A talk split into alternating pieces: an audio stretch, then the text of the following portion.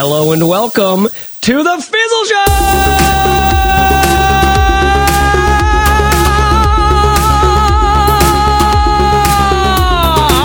The Fizzle Show is coming for you! You're gonna get it where you don't want to! It's time for the entrepreneurial to feel. I don't know, I could sing forever. I used to play a lot of metal bands, uh, and it was fun. What's up, everybody?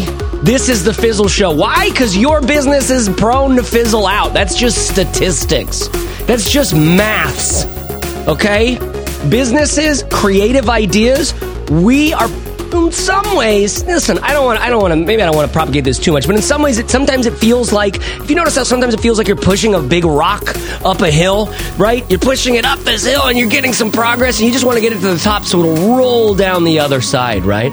Seth Godin talks about the dip, like there's this thing, this this in, initial excitement in a new project, in a venture, and then there's a dip where you kind of go down into a rut after a certain amount of time. And the whole question is, can you push yourself up out of that dip? Because afterwards, things tend to to take on a little bit of a higher elevation, to get into a different a different sort of uh, way of of of happening, where it doesn't feel quite so uh, pushing this Sisyphusian rock up a hill sometimes entrepreneurship's like pushing that rock up the hill. Sometimes entrepreneurship's like letting the rock just glide itself down the other side of the hill.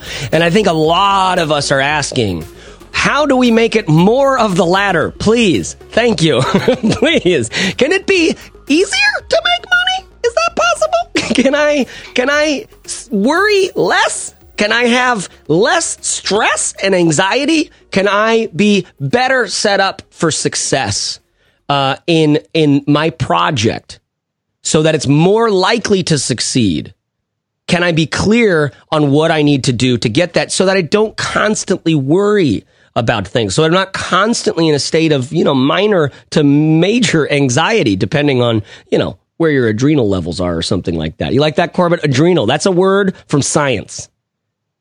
Uh, it's a science it's word, bro. It's a frequently misused term from science. It's adrenal. Say. It's adrenal. Is yeah. what it is. I'm glad that I, I, got to bring in so much knowledge. We're bringing. And, and some retrograde thing that's happening. There's a Mercury, Mercury retrograde. I don't know if that's happening right now, but my adrenal gland is literally tickled. It's tickled because I get to talk on the phone with these great people, and we're going to get into a topic that I think is the topic we've kind of always been talking about at the Fizzle Show and at Fizzle in general, what I think is super challenging is navigating your uh, your energy levels, which are so intrinsically connected to, for me, my emotions. Whether I feel stressed or anxious about this thing, or relaxed and uh, optimistic, curious, whether I feel like it's going to go well or whether I th- feel like this is probably going to suck, I'm going to fail and my approach to whatever project, depending on if I'm in one of these mindsets, will be in like it's like night and day difference. It's like night and day difference. It makes me think of, it makes me think of a quote. Hold on, site chasereeves.net. I'm going to look for a Bill Murray quote that I haven't read in a long time. Bill Murray on secrets about living. Are you ready for this?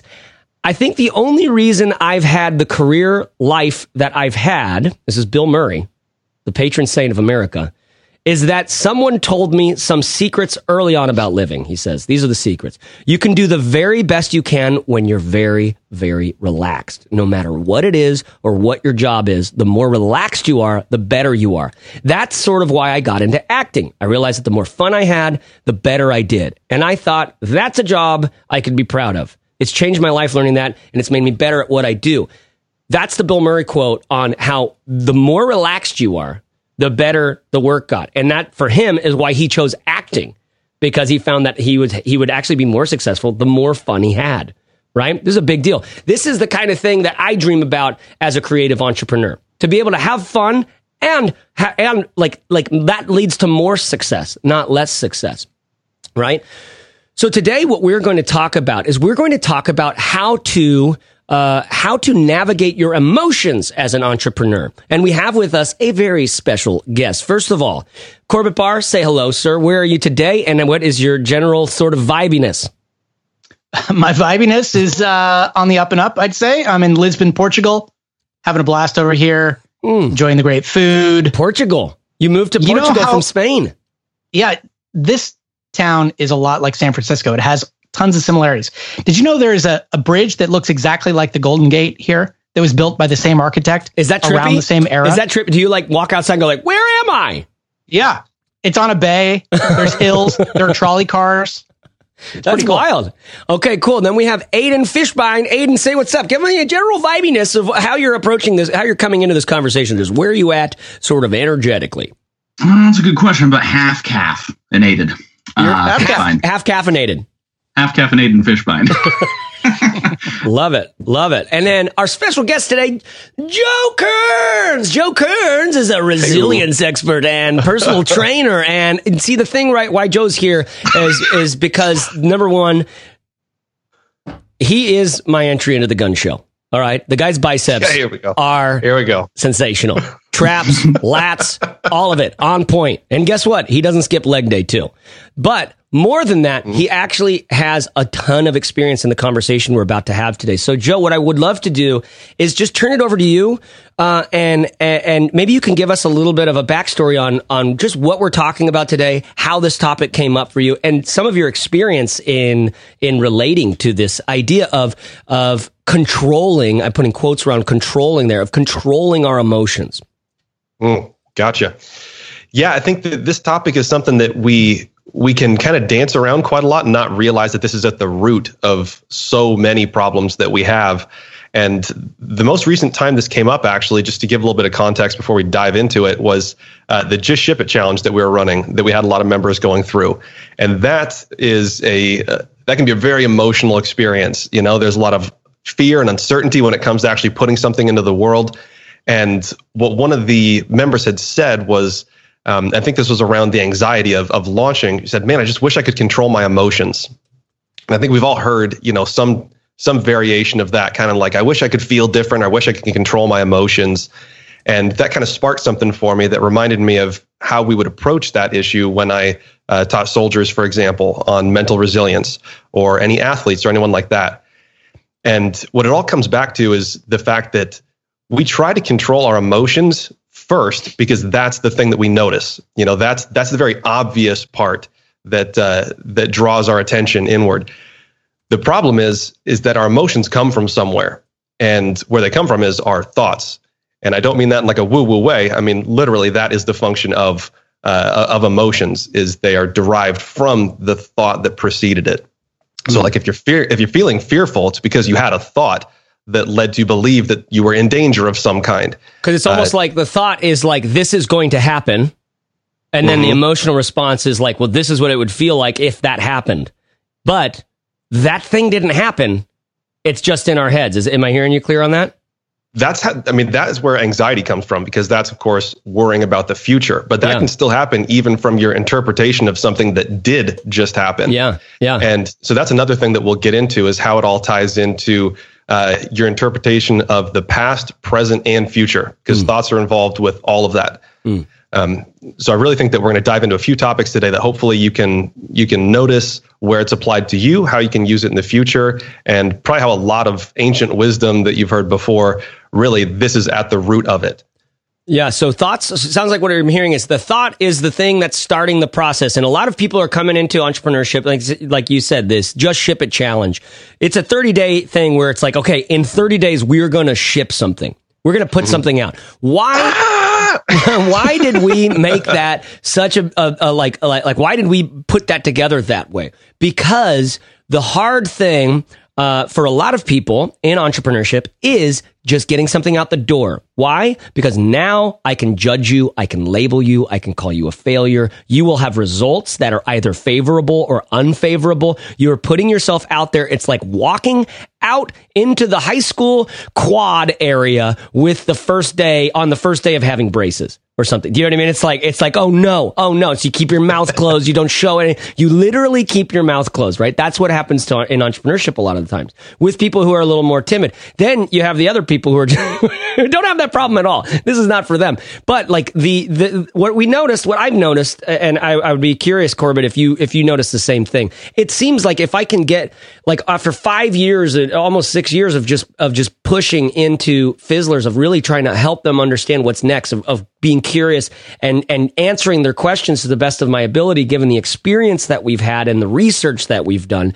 Uh, one of the things that I've noticed is if we can just get people to ship, if we can just get people to say, "Here's what I am going to do," then make a plan, then do it and publish it and launch it and just do their little best at it, right? Just do their little best. That's it. When you do that one time, you have a little bit higher likelihood of doing that a second time because you broke through that seal. It was what my it was what my hypothesis is, right? And then the more we can get you doing that, you might just wake up five years from now and go like, "Oh, how did this happen? I have a business.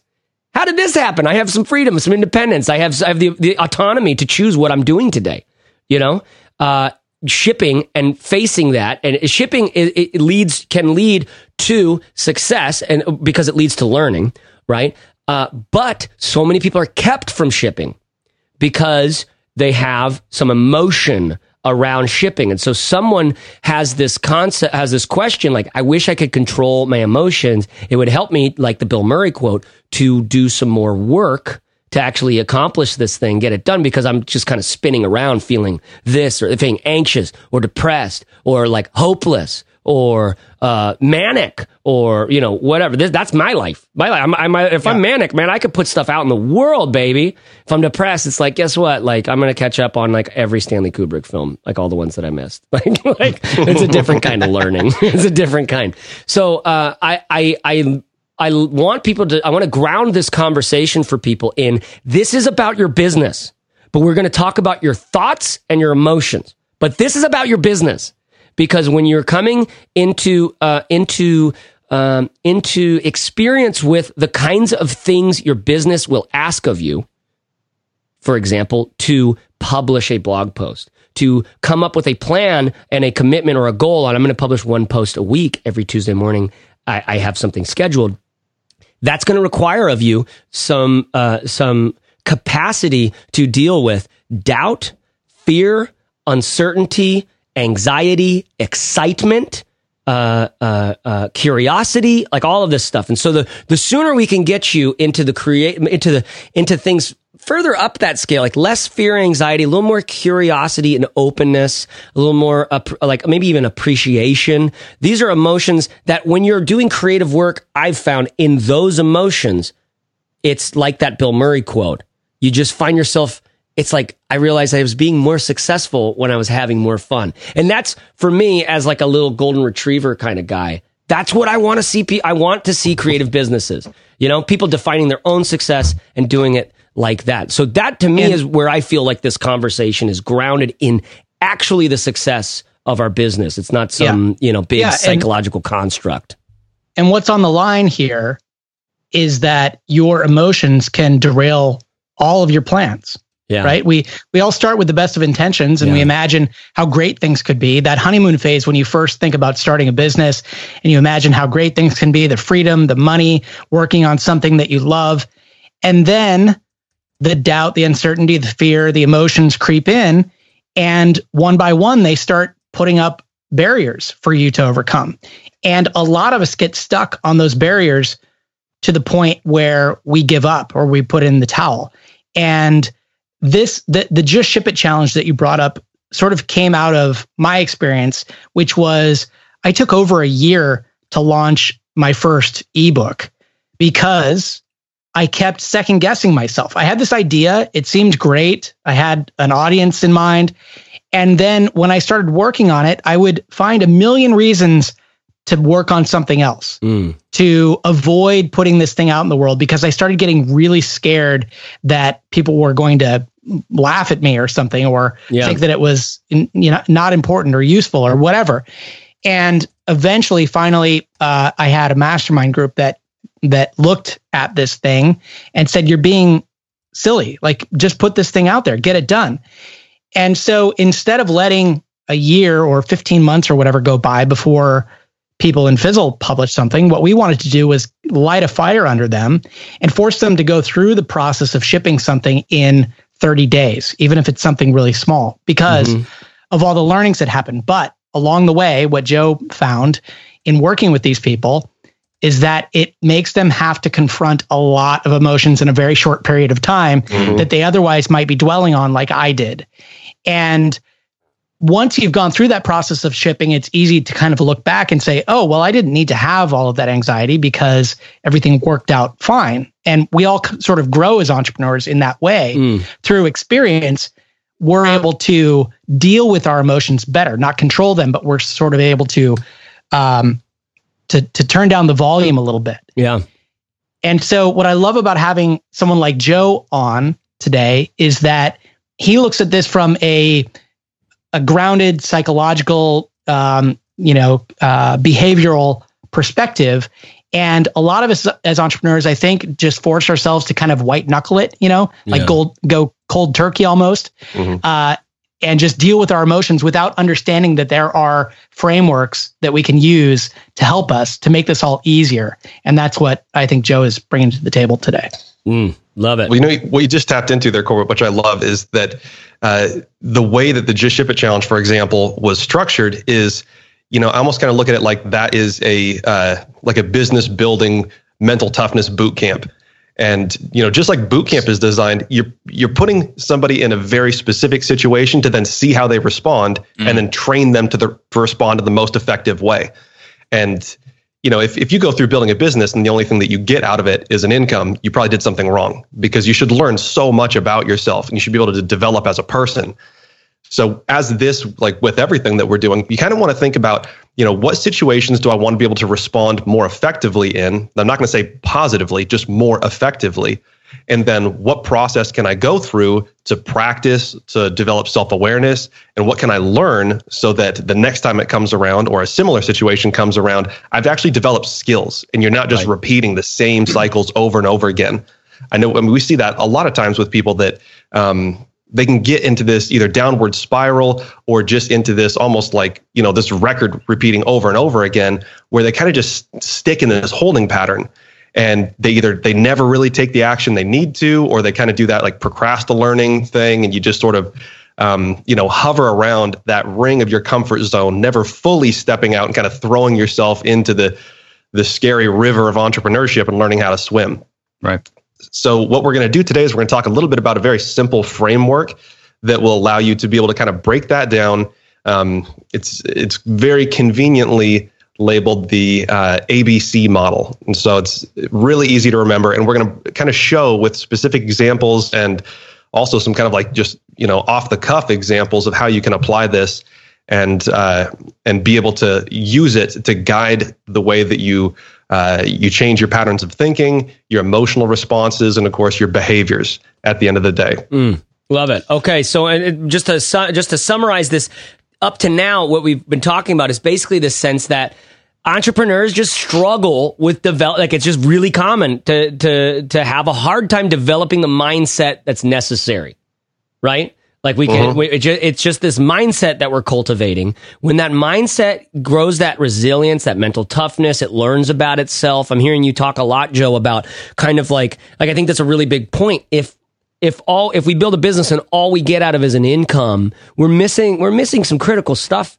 here. There's some really important stuff that plays a role in you developing and that the new developed you ends up helping shape where the business goes and makes it more successful, more resilient over time because you yourself are resilient. So what we're getting into here is just this listen, if you're struggling with some resiliency or some mental toughness or some uh, grit, some uh, if emotions are, are, are, very powerful for you, the doubt and the fear has kept you from uh, from ship from putting out a, you know the ebook, just like Corbett said. For 12 months, he sat on that thing basically until when? Until some friends came around who are also entrepreneurs and said, dude, you're being crazy. Get this thing out there. And that's kind of what sometimes can happen inside of Fizzle and why we do the, sounds like, you know, uh, one of the massive benefits of doing the just ship it challenge in a group like like fizzle, right? So I feel like I'm like kind of itching. I'm kind of hungry to get into these like let's do these ABCs. But first, let's let's hear a message from our sponsor today. We are sponsored today by Gusto Corbett. What is Gusto? Like, what does it even do? And why would I need it as an independent entrepreneur? Well, Chase, if you have a business, which I think you do, or if you know somebody who does, you probably know that small business owners wear a lot of hats. And some of those hats are totally great, but some like filing taxes and running payroll, for example, those are not so great. Mm. And that's where Gusto comes in. Gusto makes payroll, taxes, and HR actually easy for small businesses fast, simple payroll processing, benefits, and expert HR support all in one place. Gusto automatically pays and files your federal, state, and local taxes so you don't have to worry about it. Plus, they make it easy to add on health benefits and even 401ks for your team. Those old school clunky payroll processors just weren't built for the way modern small businesses work. But Gusto is. Plus, listeners of the Fizzle Show get three months free when they run their first payroll. So try a demo and see for yourself over at gusto.com slash fizzle. That's gusto.com slash fizzle. Mm.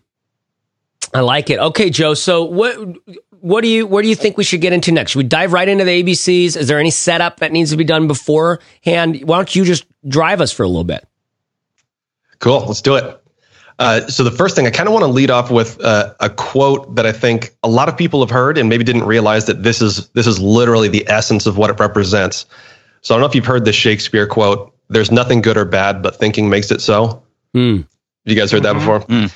Uh, wow, that's it, a, like like that's a that's like early that's early to be jumping out of the whole like you know Christendom model. Like that's that's powerful. That's powerful. Like uh, that's a powerful philosophy, right? That's really mm-hmm. powerful. There's nothing good or bad, but thinking makes it so. I mean, this is like like Shakespeare is getting close to being put on a spire at that point. do you know what I mean? Back in back in those days. What do you love so much about this quote, Joe? So the well, first off, is the simplicity and the amount of wisdom that's kind of embedded within you know nine words or so, and uh, I mean it, it just harkens back to so much Stoic philosophy, so much of even just kind of that like was it you know like like grandma philosophy or something where it's just like that ancient wisdom that just mm. uh, you can't help but learn it the older that you get. I feel like yeah. But being able to have a model that we can follow to be able to learn that earlier in life, you can avoid probably a lot of extra uh, pain and suffering and frustration by being able to just have a simple system to follow. So that's where the ABCs come in. And no, it's not always be closing or anything like that. It's going to be a more productive approach. I know. I'm sorry to disappoint. so the the backbone of this, essentially, like like you know, the Shakespeare quote kind of represents, is that events are inherently neutral. There there isn't a good or bad event. It's really just our interpretation of it that leads to us feeling a particular way or behaving a particular way. And I mean, the the simple proof of that is we can all see that one event can lead to a lot of different reactions by people that experience the exact same thing, or even different reactions from yourself from a single event. Um, I mean that that entirely comes back to the the premise that what happens to us doesn't cause us to feel a particular way. We just have an immediate thought about it. So this is where the ABC model comes in. So the A of the ABC model, which by the way, this I don't know if I mentioned this is kind of the backbone of cognitive behavioral therapy or CBT. And I think that's coming more mainstream. So people probably heard of that before. Um, so the A of this model is for activating event. And this is literally just the thing that happens. So there's not any interpretation about this. If you had a, a video camera on you, then this is the thing you would see. Right. So, this like, is like how documentaries sometimes feel like it's, or, or a journalist has to have this almost, or when, when good journalists try hard mm-hmm. to have this kind of neutral stance. They're like, well, this happened, but you know, he didn't talk about this thing over here, which was happening on the other side of the world. And here's another story, which like is it kind of like the opposite experience of this thing we're researching. And so showing that both of those exist is like the video camera going like just very neutral like here's here's here's this and then here's that and not and like I noticed that a lot of films uh like by a lot of documentaries and things like that are are are more well good ones plenty of them are made with a very strong point of view but like like a lot of the times it's nice to watch things that like they just kind of leave you hanging and you have to make the interpretation of. And it's like this really interesting experience where you're like, gosh, that's complicated and I don't feel qualified to say whether this whether this thing this documentary is about is a good thing or a bad thing, you know?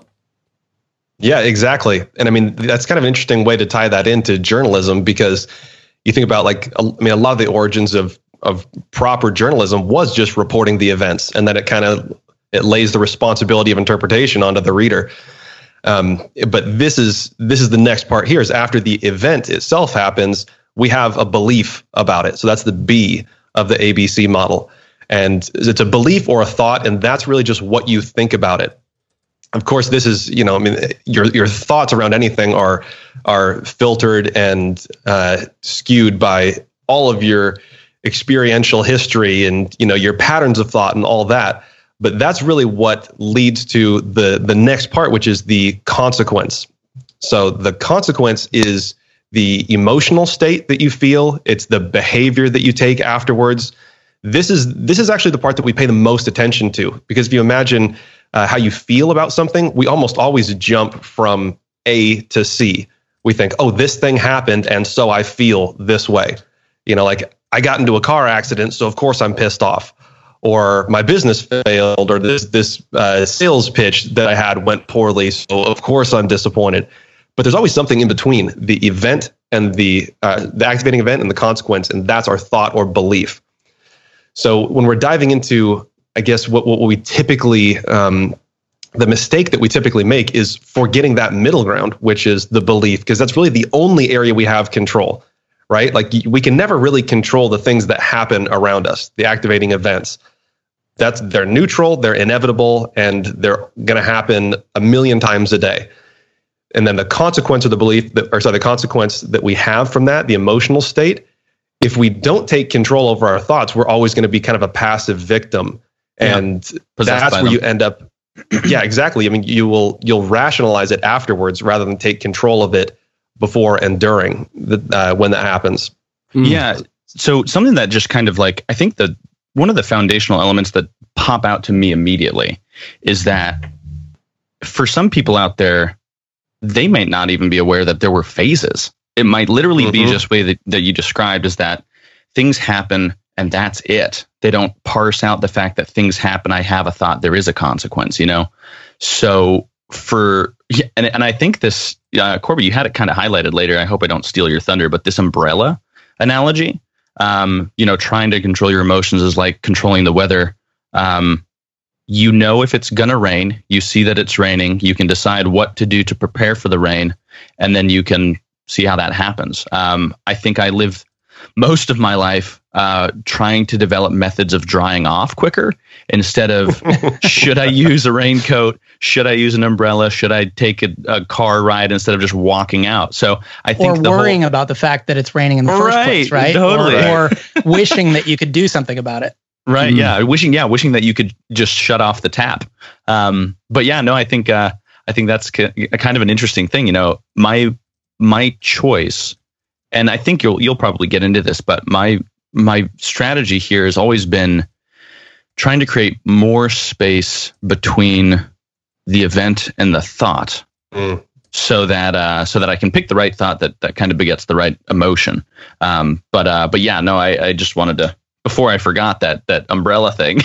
now, Aiden, yeah. I'm curious about this in your experience because to me, I love Joe. I, I just love this ABC. It's just like so, so just so easy, you know, and it's so it just feels so real. It's like, yeah, there's something mm-hmm. that happens. It in, in and of itself is neutral if you can get to that point of view where it's just like, oh my gosh, you're you're like, yeah, someone died and someone's born. It's like look at the look at the way that this all works. It's like Ram Dass is always Ram Dass always talked about that. I listened to a lot of Ram Dass back in the day, and I really like Ram Dass. You guys, I'm telling you, there's an audible uh, there's an audible book called Experiments in Truth that are just like nine simple lectures, and he's just a master master speaker and uh, at, at, just controlling the room and just like keeping things interesting, keeping things going. Um, but he he would tell some stories about this kind of neutrality, and that's where I learned a lot about this from him, from Alan Watts. It is a it is an idea that exists in in some Eastern mysticism and Western mysticism. You know, throughout time, when you study much philosophy, you get into the phenomenologists and stuff like that, which the phenomenology of the event itself is that Shakespeare quote about it's neither good nor bad. Then we can start understand. Then we can make up our ethics about it, right? Mm. But if we really understand what the phenomenon was what really arised, what is, then we can we can have maybe some space to look at what our belief or thought is. And I find mm. that a lot of life, uh, for me, was I never made space for that. It was immediate, instantaneous. One was the other. The activating event was the reason for the consequence right? It was just, it was A and C completely smushed together. And I didn't know uh, at the time that there were, mm-hmm. there were tools you could use. There were, there were, you know, there's things, there's ways you can pull it apart. You can literally pull it apart, see where, where the, where the ingredients are, the other ingredients in there. Right? It's like you have the event and then you have your consequences and you're like, oh man, anytime this thing happens, I, this, I always start to get into this rut or into this sort of consequence of some kind, right? But if you can pull that apart and get down into it really and make some space for it, then you realize, oh, wow, this happens to me. And you mentioned this just briefly, Joe, but like oftentimes the B, the belief or the thought, the, the B between the A and the C, it's an, it's almost like an automatic response provided for us by what? By our history or what we mm. perceive as our history in some ways, mm-hmm. right? There's this almost like um, I, if you walk a path again and again and again and again and again and again and again, and uh, like it just ends up being a, a rut, uh, like a well-worn path, like a mm-hmm. well-worn. You almost can get like a rut. It can be hard to get off that path and go through the trees this other way, right? And that's kind of what I think of as the metaphor for yeah. Of course, A and C collapse together because you're you are walking in a rut that you have been designing you have been creating since like you were conscious in some ways, Before, right? And, yeah. and it was shaped by mom and dad and, and the consequences that were experienced when you, you know, touched yourself in public and you really should. And it's like now all of us, now that's in there.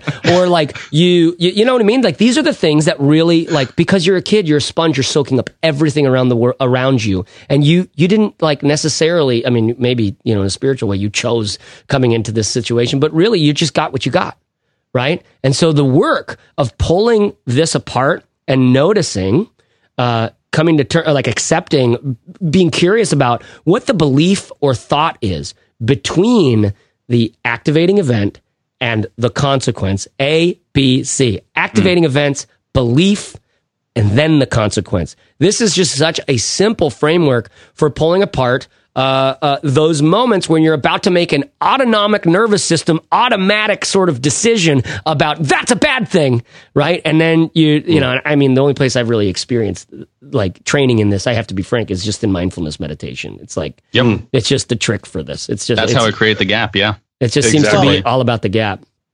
Yeah, yeah. and I, maybe you'll um, get into this, Joe, but I think sometimes the thought or the belief doesn't even have to come from your own mind. You can be susceptible to yeah.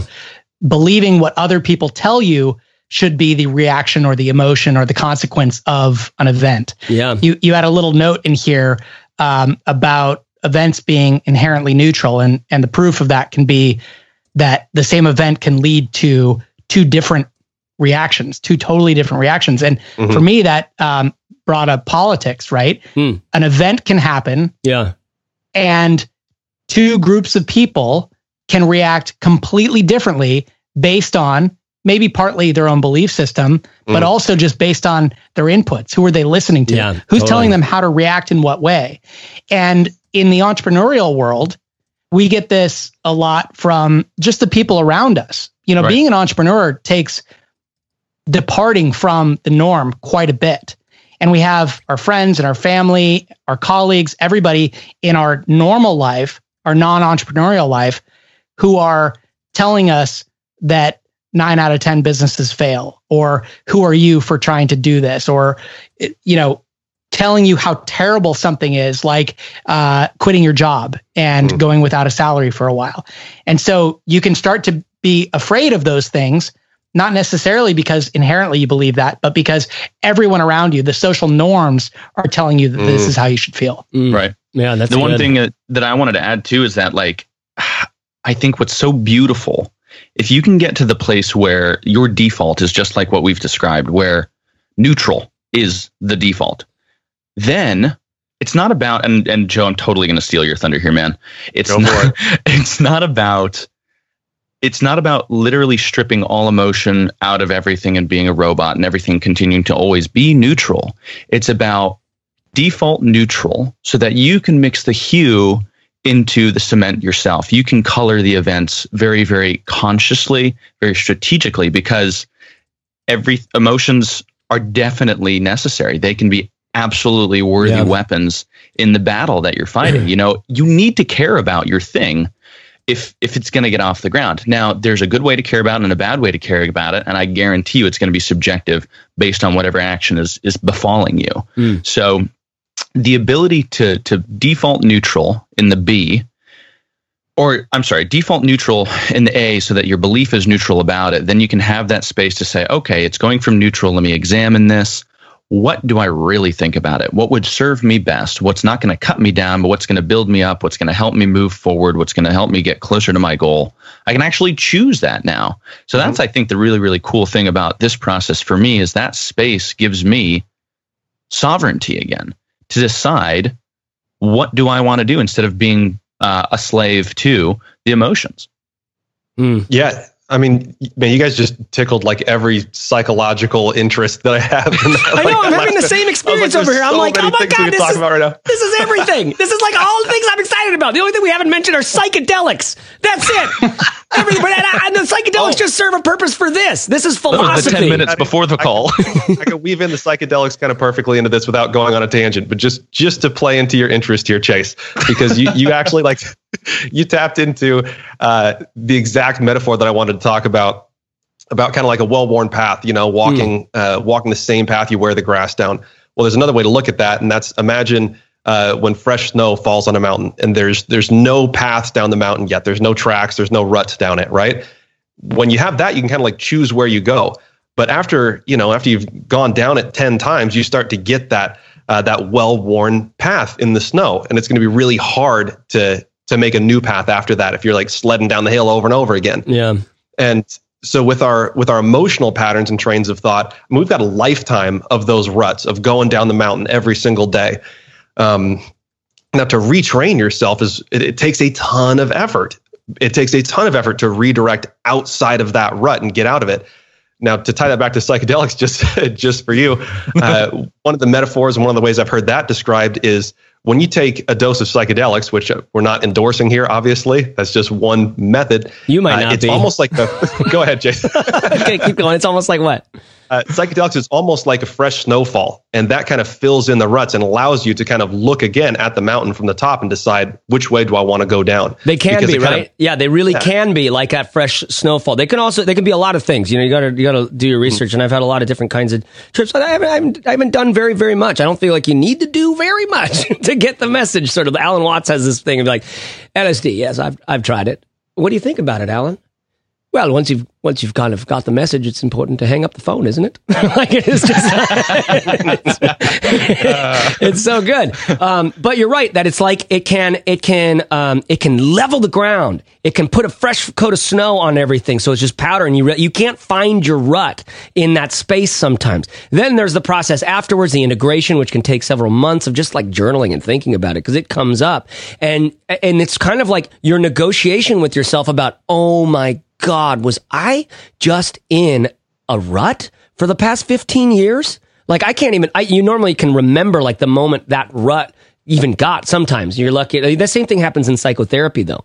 When people can show you what you're not willing to change in your beliefs or the assumptions that you're making, or the better, best, best term for this I've heard is just blind spots. Right? Mm-hmm. So my buddy, who's a master coach, this older guy, he was talking to this guy who's who's a doctor, extremely successful, extremely famous. He was in his room for this like one of these like three day, you know, intense sort of mental toughness type things. And this guy was having a, like a hard time getting. He's like, oh, I just want to understand so I can take my notes, so I can learn. I when I, when I learn something new, I got to learn something new. You know, I have this process for learning. He's like, cool, no bad, no bad. Like let's that that's great. I want to help you you understand it. But one of the big things that came up for him was so what do you do about your the, the question the coach asked is like so so what do you do about your blind spots and he was like what do you what do you mean like what right what do you mean and mm-hmm. and this like one line of inquiry took him into like he literally like popped wailed and was like, "Oh my god, I'm doing this with my wife and my kids," and like all this. He just had the moment. What's that moment? To me, that's a holy sacred moment. That is the mm. temple. Anywhere that happens, that's the temple. That's where we worship. Why? Because this person is experiencing what? Themselves and the way that they've concocted, constructed, and put together an identity that isn't even really them. Right? Mm-hmm. It's, they're actually making their ruts who they are.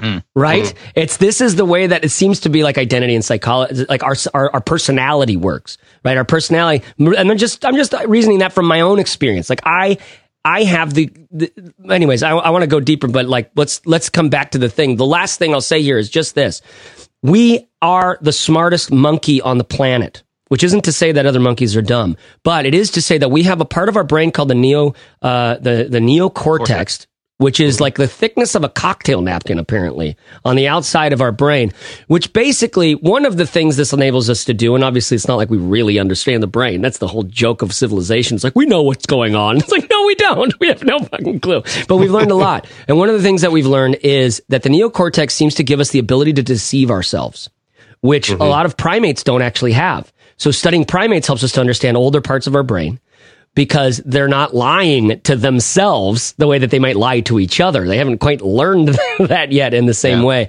Whereas we seem to be really, really, really adept at it. And the best book I ever read on this is a book called Leadership and Self Deception, which is hmm. basically it's like a it's like a story. It's written like a novel. And oh my gosh, just talk about just like oh god, showing you your ruts, showing you the way that ruts form and stuff like that.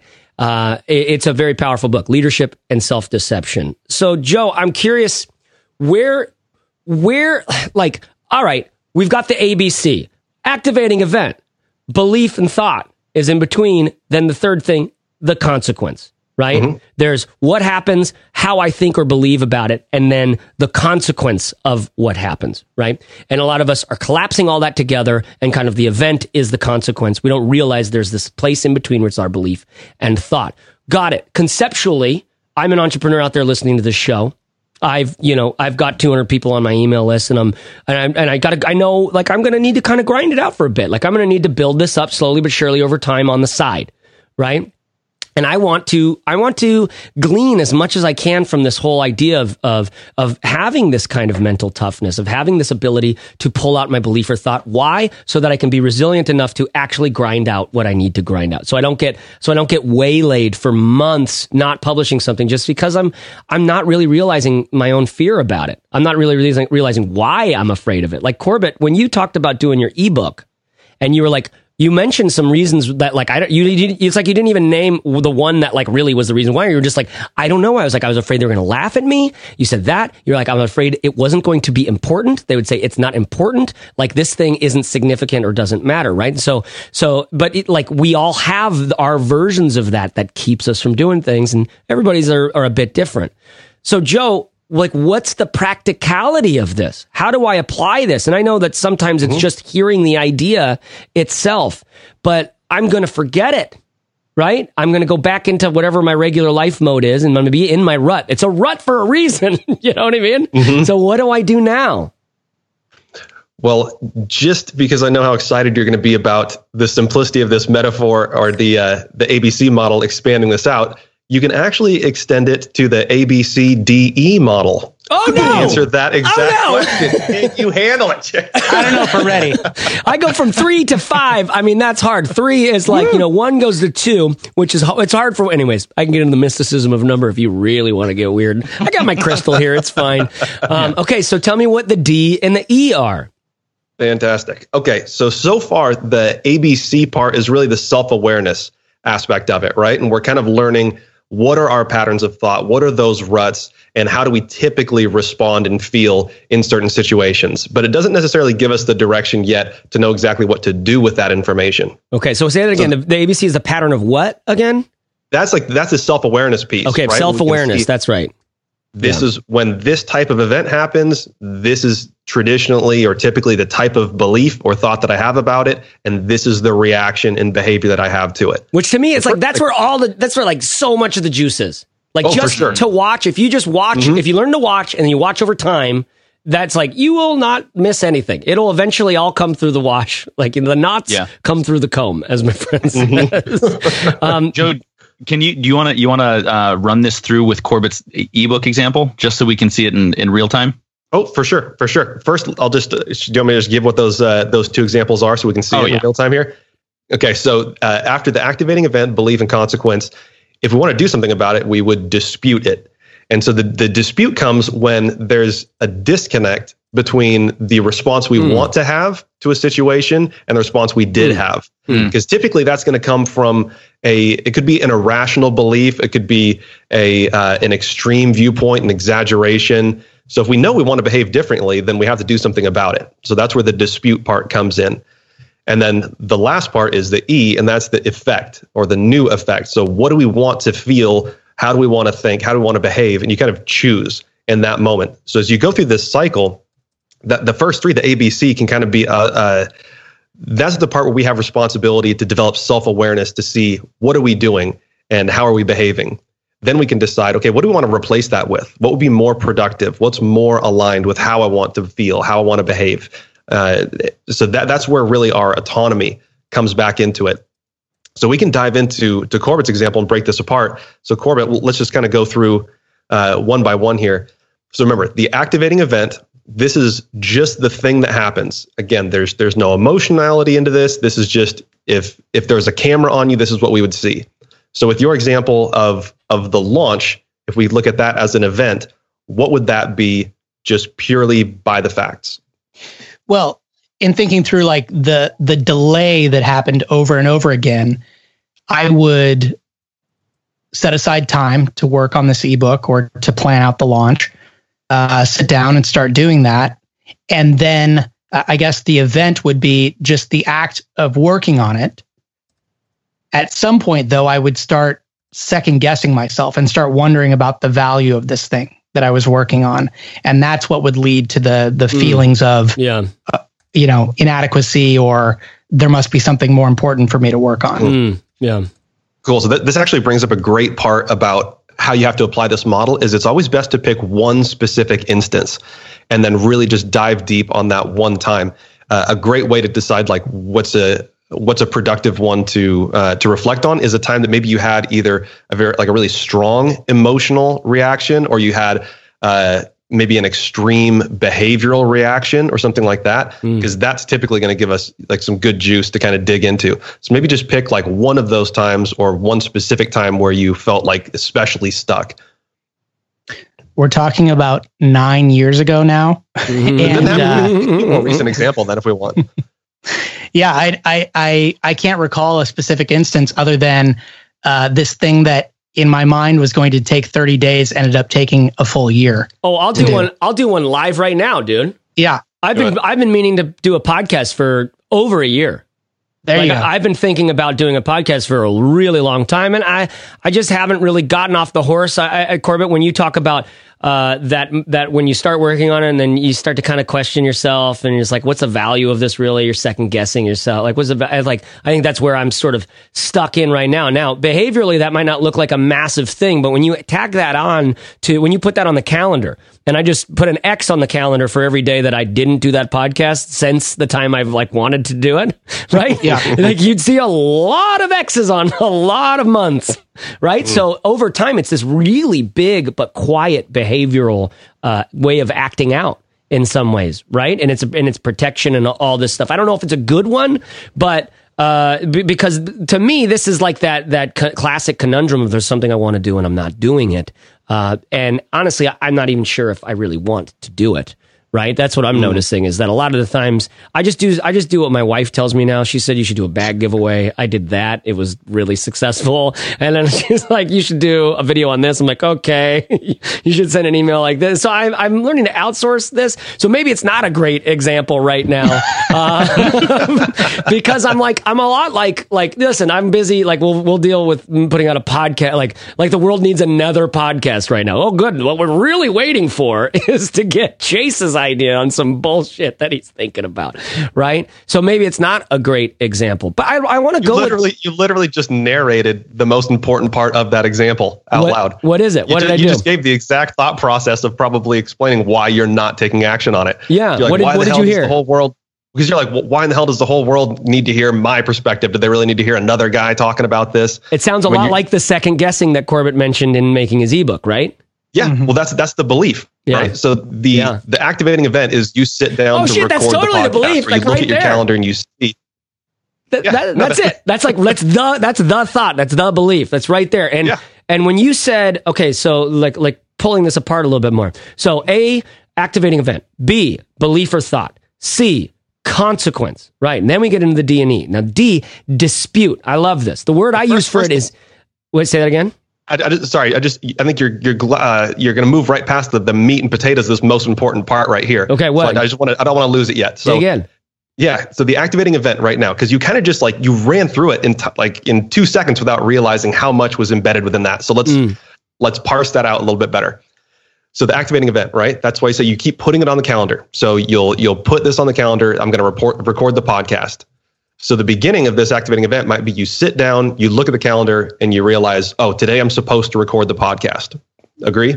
Mm-hmm. Like that that can be the the the thing that activates this entire sequence of events. Then right afterwards, it sounds like the immediate belief you have is, why does anybody need to hear me ramble about this? Am I really the guy to talk? And what was the topic again? Was it uh, the topic of the podcast? Yeah. I don't know. like I would show up and just go like, like so that's that's what I want my podcast right? to be about. so well, you sit down and you think like, okay, why why am I even going to bother doing this? Nobody's going to want to listen to me. This isn't going to be of any value. I'm just going to be another guy speaking out into the ether with no one listening, right? Like something mm-hmm. like that is kind of the immediate thought.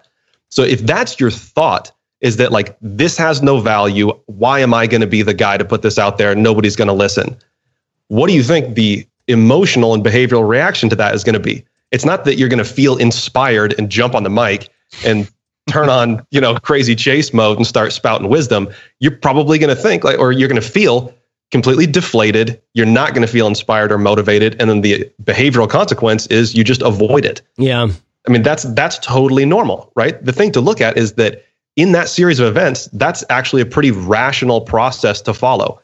If you sit down to record a podcast, your thought is this is a total waste of time, nobody's going to listen, then the right thing to do would be basically avoid wasting your time in doing it. So mm. the one area that you have you can actually change that is well is that thought accurate? If we're going to dispute it, we'll say is that the truth with evidence? You need mm. to dispute it. Is it true that people don't want to listen to you? Well, no, clearly False. not. That's that's obviously. well, I need I need some uh, I need to get some te- some texts from those, those people more often. Actually, it's, it's exactly it, Corbett. You did the same thing with your ebook. You literally had a mastermind group. You you called that out, right? Our language is like what Joe's doing right now is so great. It's what all these master coaches I've worked with do. They're just like, here are the exact words you said. And if we just pulled each one of those apart and just believe for a second that the language doesn't lie, right? That the world, it, there's this great book called The Three Laws of Performance, where it, it, see if I can remember the three laws. Uh, the language occur, the world occurs, everybody acts in accordance with the way the world occurs to them. Okay. Mm. So first of all, everybody's acting in the, in the way that the world occurs for them, right? Second of all, the world occurs in language. Okay. This is the, this is your whole thing, Joe, about, about belief and thought. That's the actual thing that's that the the emotions are coming from, right? We it's and it's in language and like thought is actually encased in language. Then the third rule is future language, future oriented language disrupts current state if I'm remembering that correctly. So meaning the way that you literally program your language about the future has a has a create uh, what, what like a generative effect on the way the world occurs for you right mm-hmm. this is that like that e the the what's the new effect how do we how do we what do we want to re- replace this with right how exactly. do we and this is back to you uh, aiden talking about the if you can get neutral with the actual activating event then you can actually color it intentionally the way you des- you're designing how it how you want to interpret this event, how you want the the emotion, how you want this event to to go this way for you instead of that way or some something like that.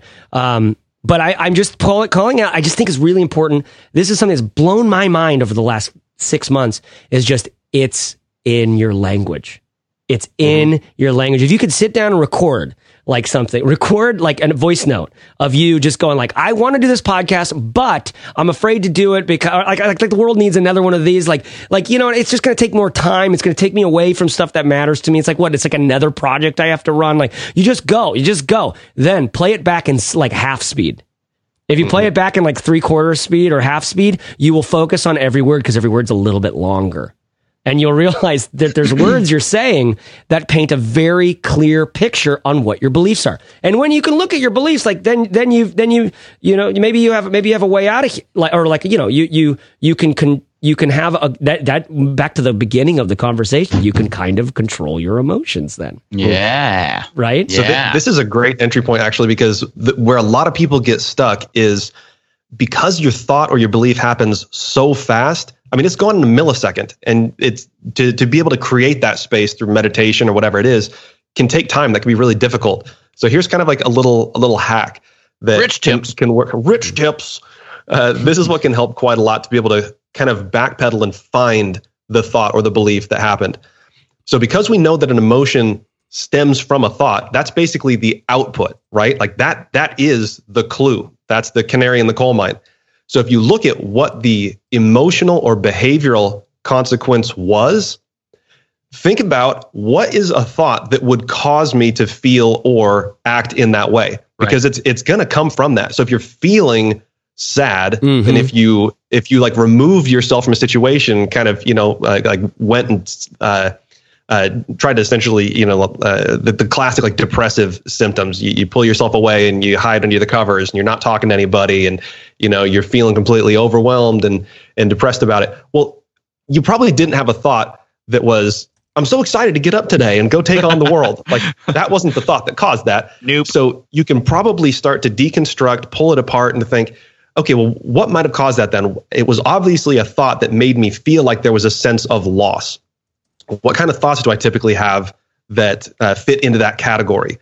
And you, you can kind of start breaking it down until eventually each each thought that you'll have, we have these patterns with, right? You might find that like, wow, my my pattern of thought always skews towards uh, aggression or anger or towards fear and anxiety. Yeah. yeah. I mean, we're going to have that place that we go naturally, kind of like an emotional home that we typically yeah, go to. Mm-hmm. Yeah, that's that's the rut. And if you use these tools for being able to deconstruct that, you're going to find you terrifyingly go to the same place all the time. Mm. Anytime there's uncertainty, you're going to go back to the same place. You know, we're not as diverse as we like to think. We're emotional creatures. And back to your point, Chase, about you know that that thin layer of neocortex. I mean, it is the truth. We we are first and foremost emotional, and then we rationalize our emotional experiences through that you know that logical language. But um, th- there's another interesting element about how hard it is to break that down that you brought up earlier about blind spots. Mm. And I think in this part right here, uh, that's where that becomes the most important. Right. To be able to to uh, really dive in and see what those blind spots are. And there's something that we referred to um, when I used to to teach this was it's the tail light effect. So when when you have a tail light out in your car, how do you find out about it? Mm. You Somebody a, behind you. You get a ticket. Somebody outside. yeah. Somebody has to tell you. Yeah. Right? Yeah. You can't see it. You can't see it. You never know when there's a tail light out. And that's the way that a lot of these really unproductive or maladaptive beliefs will come into our awareness is somebody kind of has to tell us about it. A lot of times it's really hard because it's so ingrained that we don't even see that's what we're doing. And this is where Chase, some of us get really pissed off when somebody tells us our taillights out. Wait, what do you yeah, mean, Carmen? Like, like, what do you mean? What did say? Say more about that. No, I think that's important. No, I, I mean when somebody tells us about a pattern, uh, yeah. you know, or something that we're doing. Yeah. We're like, well, screw you for telling, you know, you're not perfect. Yeah. Right. right. exactly. Exactly. What's that, Joe? What's the defensiveness there? So that's first off, that comes in with the confirmation bias, and that's another psychological construct. Mm. So the, the the confirmation bias is that like we're all conditioned as humans to want to be as efficient as possible and stay with our beliefs. It's not comfortable to change your beliefs right? I mean, there's a reason that you have that pattern because you either grew up that way, maybe it's part of your value system, whatever it is, like that is our habit. And so to go outside of that, that by definition requires you to go way outside your comfort zone. And none of us really like stepping outside of your comfort zone. So we all know, like I mean, back to your point, Chase, about um, you know how how loaded news cycles have become now, skewing towards a certain opinion. We love to just get in that echo chamber and just hear the stuff we already mm. agree with because yeah. it's really uncomfortable to step out and hear a contrasting opinion. So with confirmation bias, how that ties into all this is anytime that we're presented with evidence or even ambiguous information, we're always going to pull the pieces out of that that fit with our current paradigm and what we already believe, and then we're just going to discount the things that don't line up with it. Mm. So you could be presented with with four pieces of information, two of which agree with your current uh, paradigm, and two that disagree. Well, you're just going to let the two that disagree slide right off. You're not even going to notice that that information came up, but you're only going to cling on to the two that say, "See, see, this this is exactly what I said." And so when it comes to your beliefs, you have to learn to look for the truth. Like what is the evidence out there for both sides? Mm. That what confirms and contrasts. Because that's the only time like that that gets back into stoicism, right? Stoicism is just seeing things the way they are. Yeah. That you kind of really have to be able to look at it through that neutral lens. Mm. And I mean, you do still have to make a decision. Obviously, it's not that uh, that there is a right or a wrong, but until you can actually see all of the evidence that's on the table and accept that, you don't really honestly have a choice because you're kind of discounting the reality of it. Yeah. The other kind of underlying piece of that, which we can go into maybe another time, is uh, humans also have the negativity bias. So we're wired to look for things that are wrong. You know, from a survival perspective, that yeah. used to be very productive, and that's the way all of us are ingrained.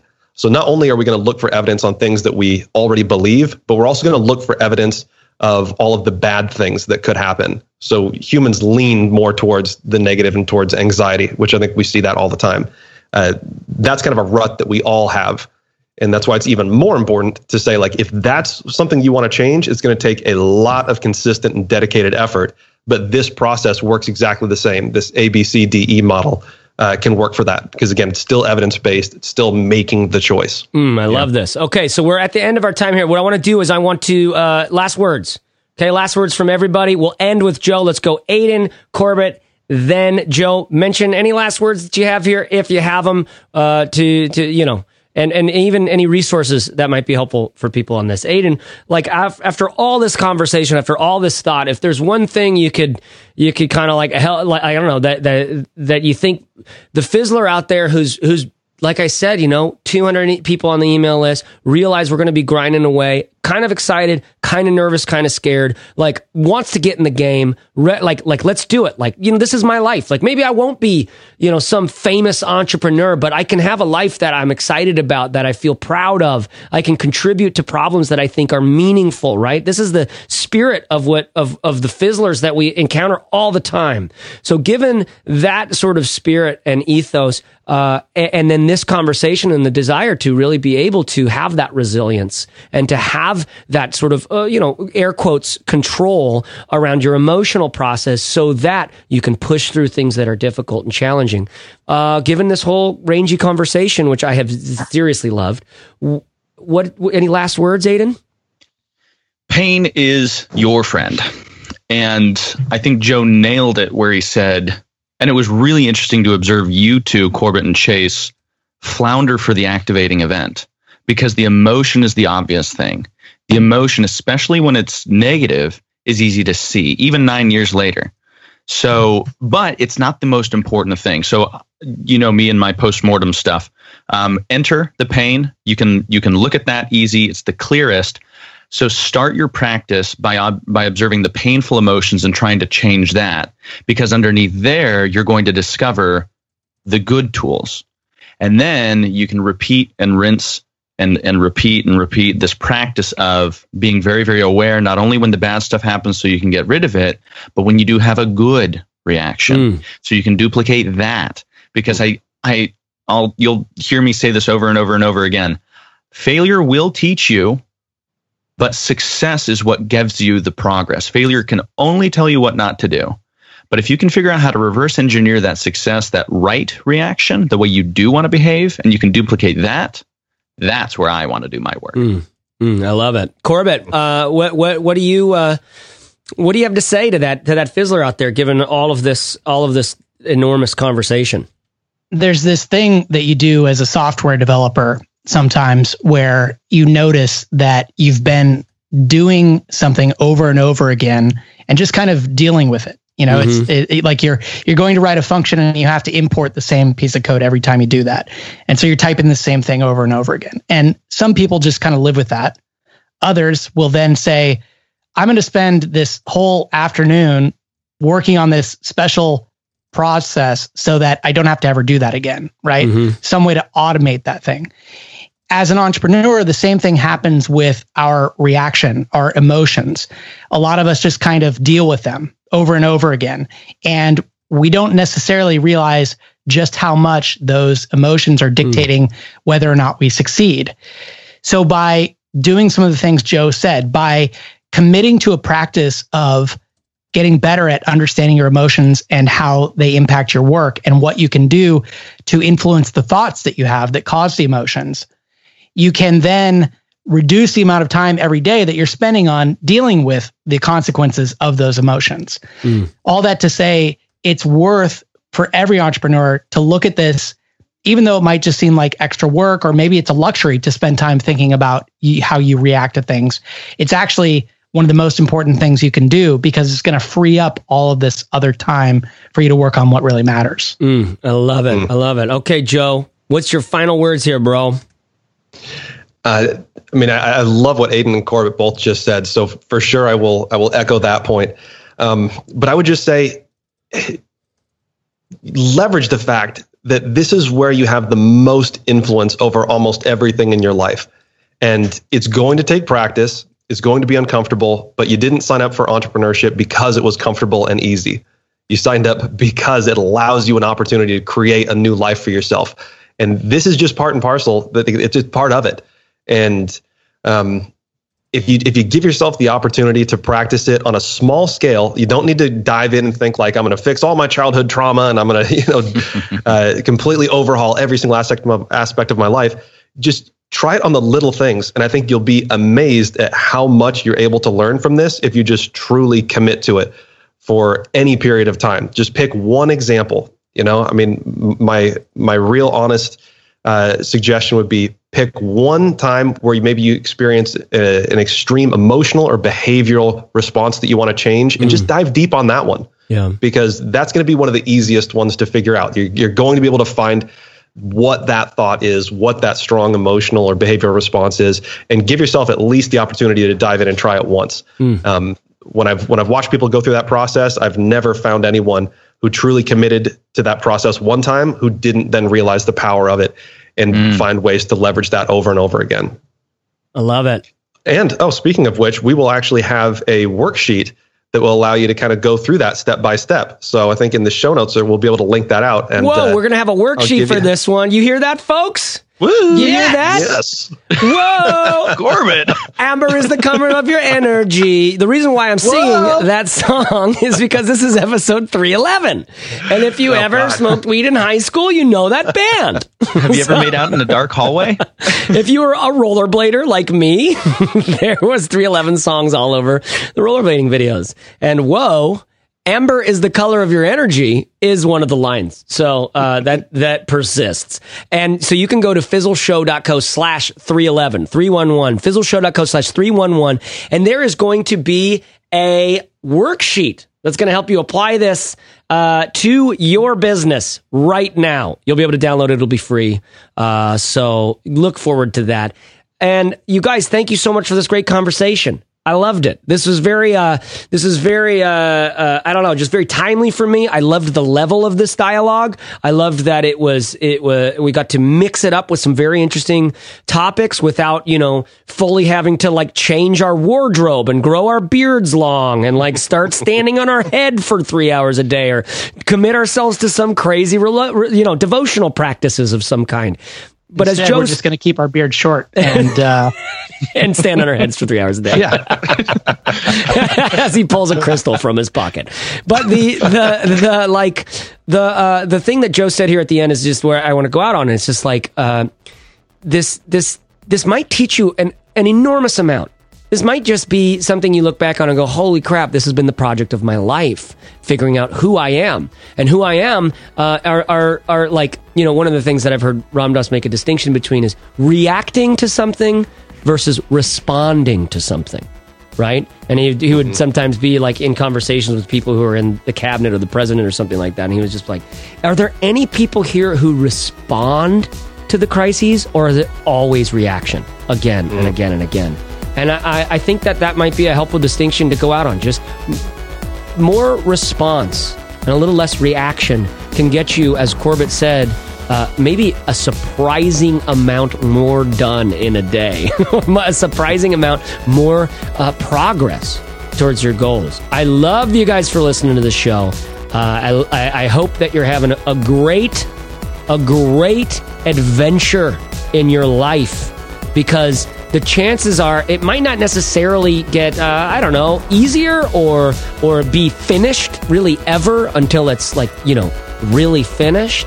Uh, and so if you can learn a way to enjoy it as it's happening, to learn and discover while you're breathing, that uh, that might bring a, a sense of I don't know play to the work that you do. Which back to that back to that Bill Murray quote uh, the patron saint of basically uh, the the entire Western world at this point. I mean, have you noticed that Bill Murray is like pretty much everybody's like favorite in, in a lot of ways? Like like it's hard to find someone who's like I hate that guy. I've never found one.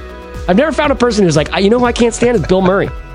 Well, there was a time like after Stripes, I think. Yeah, yeah. Where no, you might have found some people who said that. That's right, actually, because he kind of played like a like an a, like an a hole character for a bit there. Exactly. You know? Yeah, it was. It's true. That's who I see a lot in my head when I think of him as young Bill Murray. All right, but that's it for the show. Fizzleshow.co slash three one one. Amber is the color of your energy. Get into the download. Get on the email list. If you're not, we can't help you. We just give stuff away for free. We can't. get, We can't help you if you're not on the email list. And uh, we'll talk to you next week. Find care. Take care. Serve hard and dig in. Thanks, y'all. Talk to you next week on The Fizzle Show.